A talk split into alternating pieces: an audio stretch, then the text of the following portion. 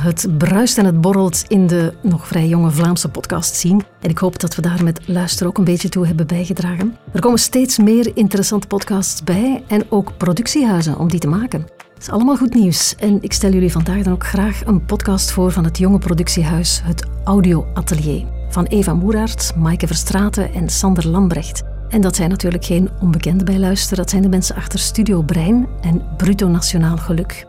De mix van verhalen en wetenschap die je kent van die twee podcasts, die mix zit ook in Samenklank.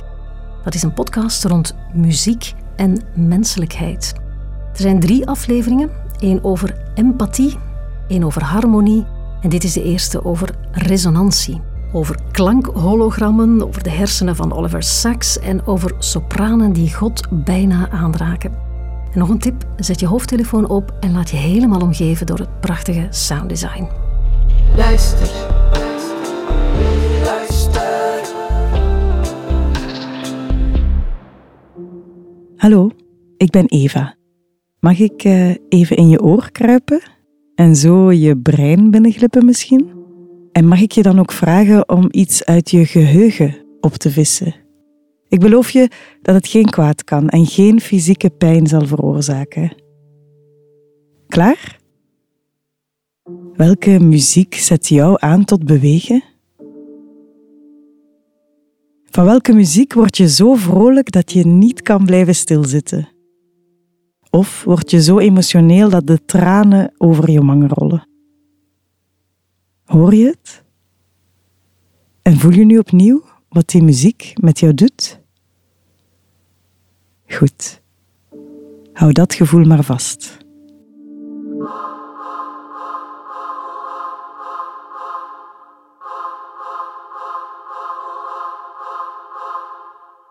Welkom bij Samenklank, een podcast over muziek en menselijkheid. Waarschuwing. Deze podcast is gemaakt om te luisteren op koptelefoon. Aflevering 1. Resonantie. Vorig jaar zat ik aan mijn plafond. Het klikte niet meer maar. Ik kon er niks meer in kwijt. Ik vond de klank niet meer mooi. De liefde was over, dus ik, ik vind dat altijd een beetje gelijk een lief. Het is op. Empathie met de componist is in het geval van Beethoven niet mogelijk zonder de dirigent, want Beethoven is al lang dood. Bij mijn weten is het ook zo dat mensen die gebarentalen tolken, dat die muziek niet kunnen tolken.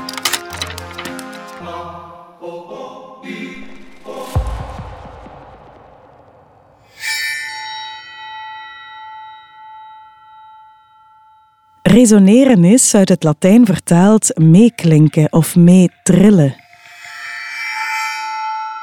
Het is een natuurlijk verschijnsel van één trillend voorwerp dat een ander in trilling brengt doordat die via een tussenstof wordt doorgegeven. En het is de reden waarom jij vrolijk of emotioneel wordt door die muziek die je uit je geheugen hebt gehaald. Hersenonderzoeker Ben van Kranenburg uit Nederland legt ons uit hoe muziek niet alleen die trillingen veroorzaakt, maar ook ons brein verlicht. Zonder gehoor is muziek nauwelijks denkbaar. Je weet misschien dat er componisten zijn die hebben geprobeerd om muziek in visuele beelden om te zetten.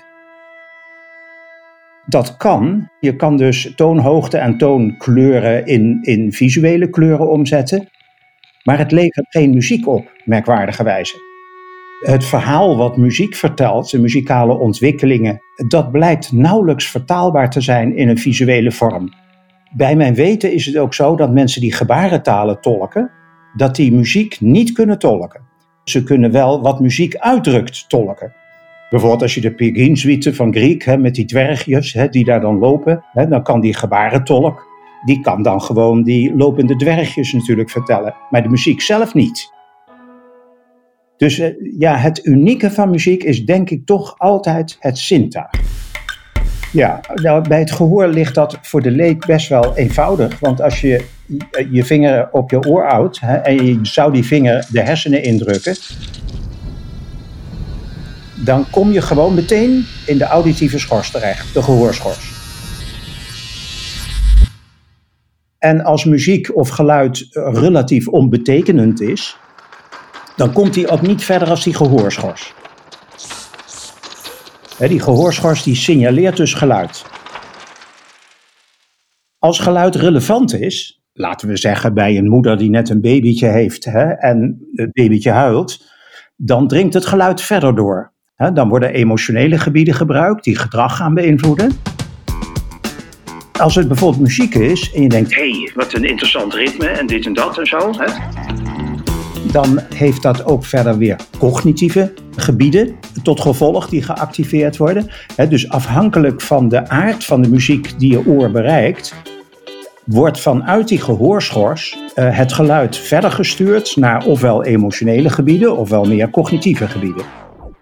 Even een voorbeeldje. Oliver Sacks heeft daar een heel mooi filmpje van gemaakt van een man. Die is helemaal idolaat van Jessie Norman, hè, een bekende zangeres.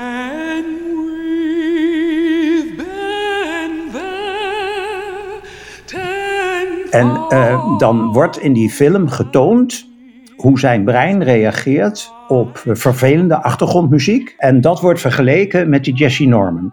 Dan zie je bij die achtergrondmuziek zie je dat alleen de gehoorschors bereikt wordt. En de rest van het brein is stil. En als dan Jesse Norman gedraaid wordt en hij luistert daarnaar, staat zijn hele brein in lichte laaien.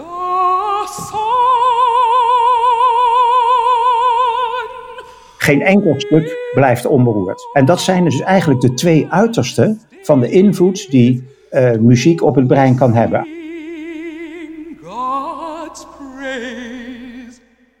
De dirigent is een soort bemiddelaar tussen die gestorven componist en nu, de huidige tijd en de huidige uh, uitvoerders.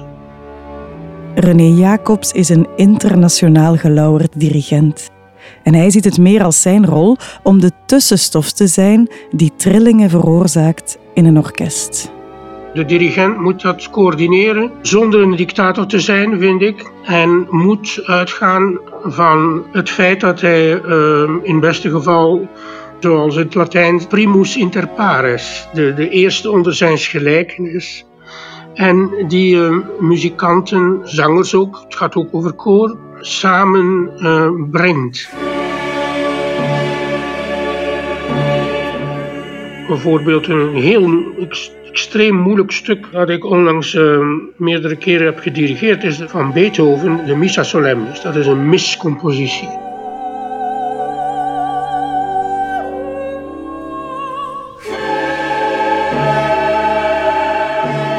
Empathie met, met, met de componist is in het geval van Beethoven niet mogelijk zonder de dirigent, want Beethoven is al lang dood. Hij kan het onszelf niet meer zeggen.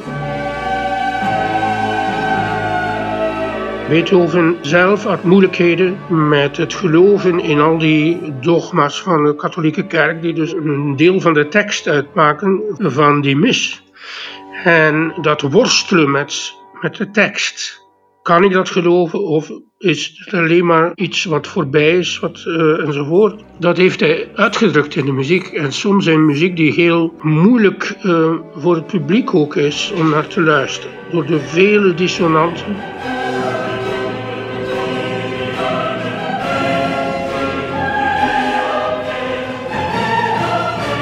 Door uh, het feit dat bijvoorbeeld in het koor de hoge vrouwenstemmen, de sopranen, extreem hoog zingen. Uh, zo hoog zingen dat, het, dat men angst uh, heeft dat, dat ze zich eh, kapot zullen schreeuwen.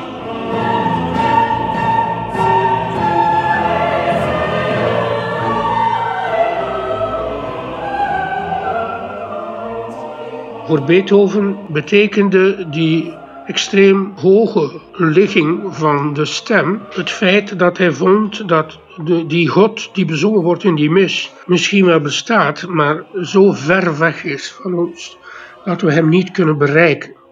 En we kunnen dus God niet bereiken, zelfs niet die sopranen met hun hoge stemmen. En uh, als je dat begrijpt, wordt het een beetje gemakkelijker om het stuk te verstaan. En ook uh, voor de, de zangers, de koorzangers bijvoorbeeld, voor die arme sopranen om het te zingen.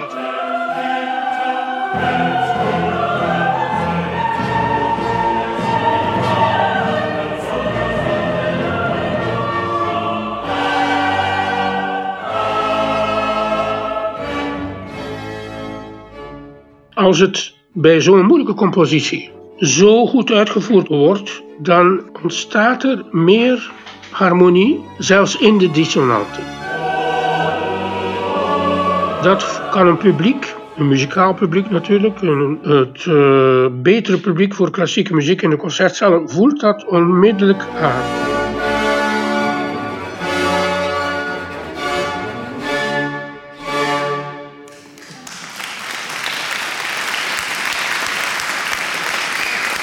Een wonderlijk moment. Het moment waarop het publiek mee gaat resoneren met die muzikanten op het podium. En wat als je publiek ook nog eens muziek op een meer immersieve en dus intensere manier zou beleven? Kan je dan werkelijk meetrillen met muziek? Dat is waar Pieter Jan Maas van het IPEM Instituut in Gent onderzoek naar doet. En hij doet dat letterlijk tussen het geluid.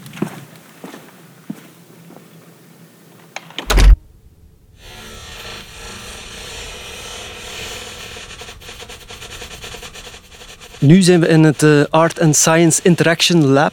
De, eh, de, technologie die het meest in het oog springt of in het oor springt, is ons uh, audiosysteem bestaande uit 72 speakers die rondom rond eigenlijk opgehangen zijn om 3D-audio mogelijk te maken.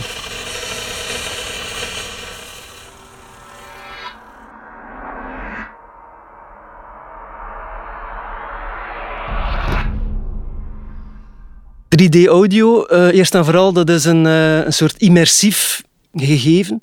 dus uh, speakers staan echt rondom rond de luisteraar.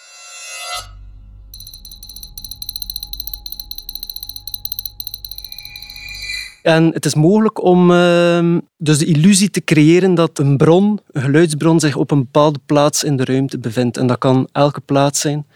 3D-geluid eh, is specifiek omdat je ook rond die bron kunt lopen. Dus je kunt effectief een soort hologram, uh, maar dan in klank uh, genereren in de ruimte.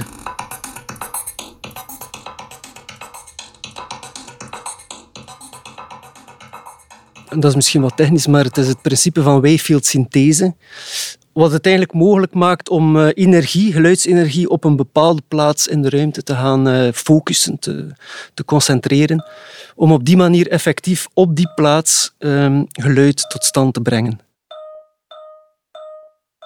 Resonantie kan je zeker letterlijk nemen.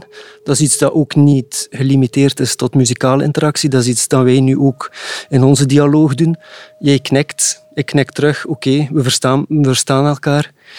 Het is ook een, een afwisseling van vraag en respons. In principe zit dat ook in muziek. Als je in gesprekken met, met kunstenaars, um, dan hoor je dat. We zitten op dezelfde golflengte, we resoneren met elkaar. Wij nemen dat heel letterlijk en wij proberen dat effectief te onderzoeken in hetgeen dat we kunnen meten. Klank is uh, zeker één aspect, maar ook beweging.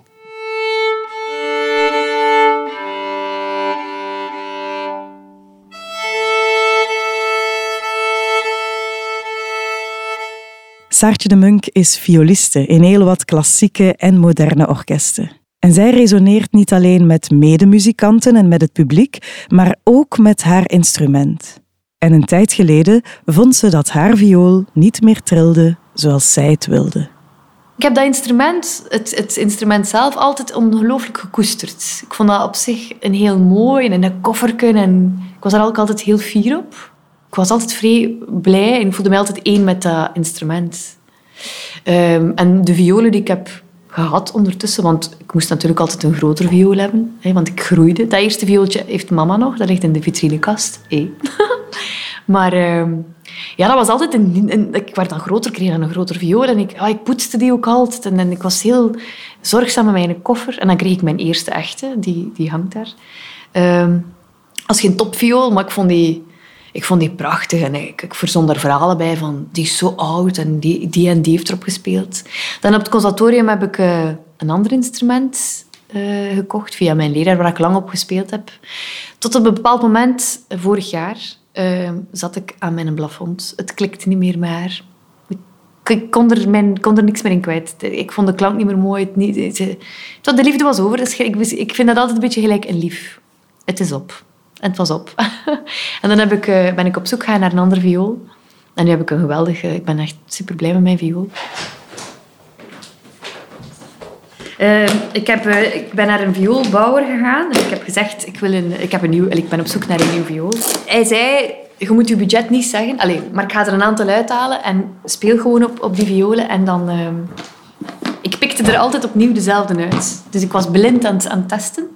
En altijd kwam deze er terug uit. Dus ik heb op hele dure violen gespeeld, op hele minder dure, want dat kost natuurlijk wel wat geld. En deze kwam er altijd opnieuw terug uit. Ik zal eerst een beetje spelen op mijn, de viool die ik kreeg toen ik 16 jaar was.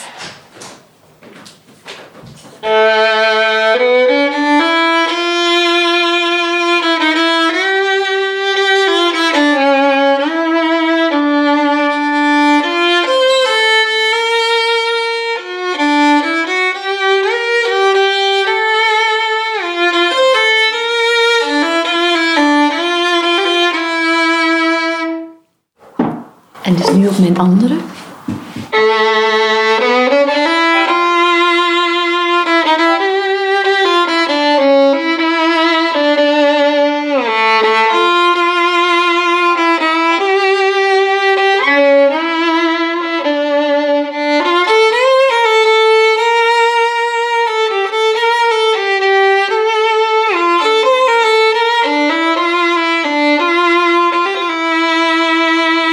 Heb iets gezocht dat bij mij past. Iets gezocht waar ik naar op zoek ben. Als in, ik wou echt een briljante klank. Dus ik zocht ook wel die klank. En tegelijkertijd, voor de mensen aan wie ik ze heb laten horen in mijn zoekproces, kreeg ik ook wel de opmerking, die past bij u. Het is ook een die zo... En een, een enthousiast instrument. Dus um, ik denk dat dat een combinatie is. Iets dat u aanvult. Want ja, ik zocht ook iets breder, iets groters dan dat ik had. En... Um, maar het moet, moet wel bij je persoonlijkheid passen. Ik heb op een viool gespeeld, uh, een hele oude viool. Die had een hele donkere, diepe klank. Ik vond dat super mooi. Ik vond dat een verrijking om op te spelen. Maar onmiddellijk dacht ik, dat is niet voor mij. Dat past niet bij wat ik wil doen. Het is te, te donker en te diep.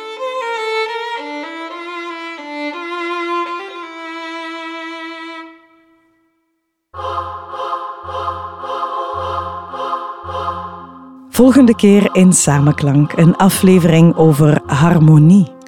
De wereld zou er beter uitzien als al die politieke partijen en die, ook de, de staatshoofden enzovoort ooit in een orkest zouden spelen. Samen zingen of samen trommelen, dat dat een soort sociale cohesie veroorzaakt, een sterk groepsgevoel. Maar er zijn momenten dat ik echt zelf kippenvel kreeg. Niet van mezelf, maar van het, hetgeen dat gebeurde. Van het samenspel, van de energie die vrijkomt. Het is ongelooflijk wat er kan gebeuren.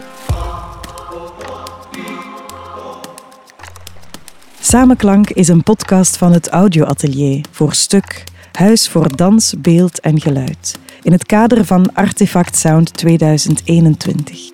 Sander Lambrecht deed het sounddesign, Maaike Verstraeten de research en ik, Eva Moeraert, de interviews en de montage. En vergeet je niet te abonneren op Samenklank in je favoriete podcast-app, want zo mis je de volgende afleveringen niet. Tot dan! Je luisterde naar aflevering 1 van Samenklank. Gemaakt in opdracht van het stuk in Leuven. En dat is natuurlijk een huis dat langer een lans breekt voor geluid. Net als luister. Ontdek alle podcasts op luister.be. Luister.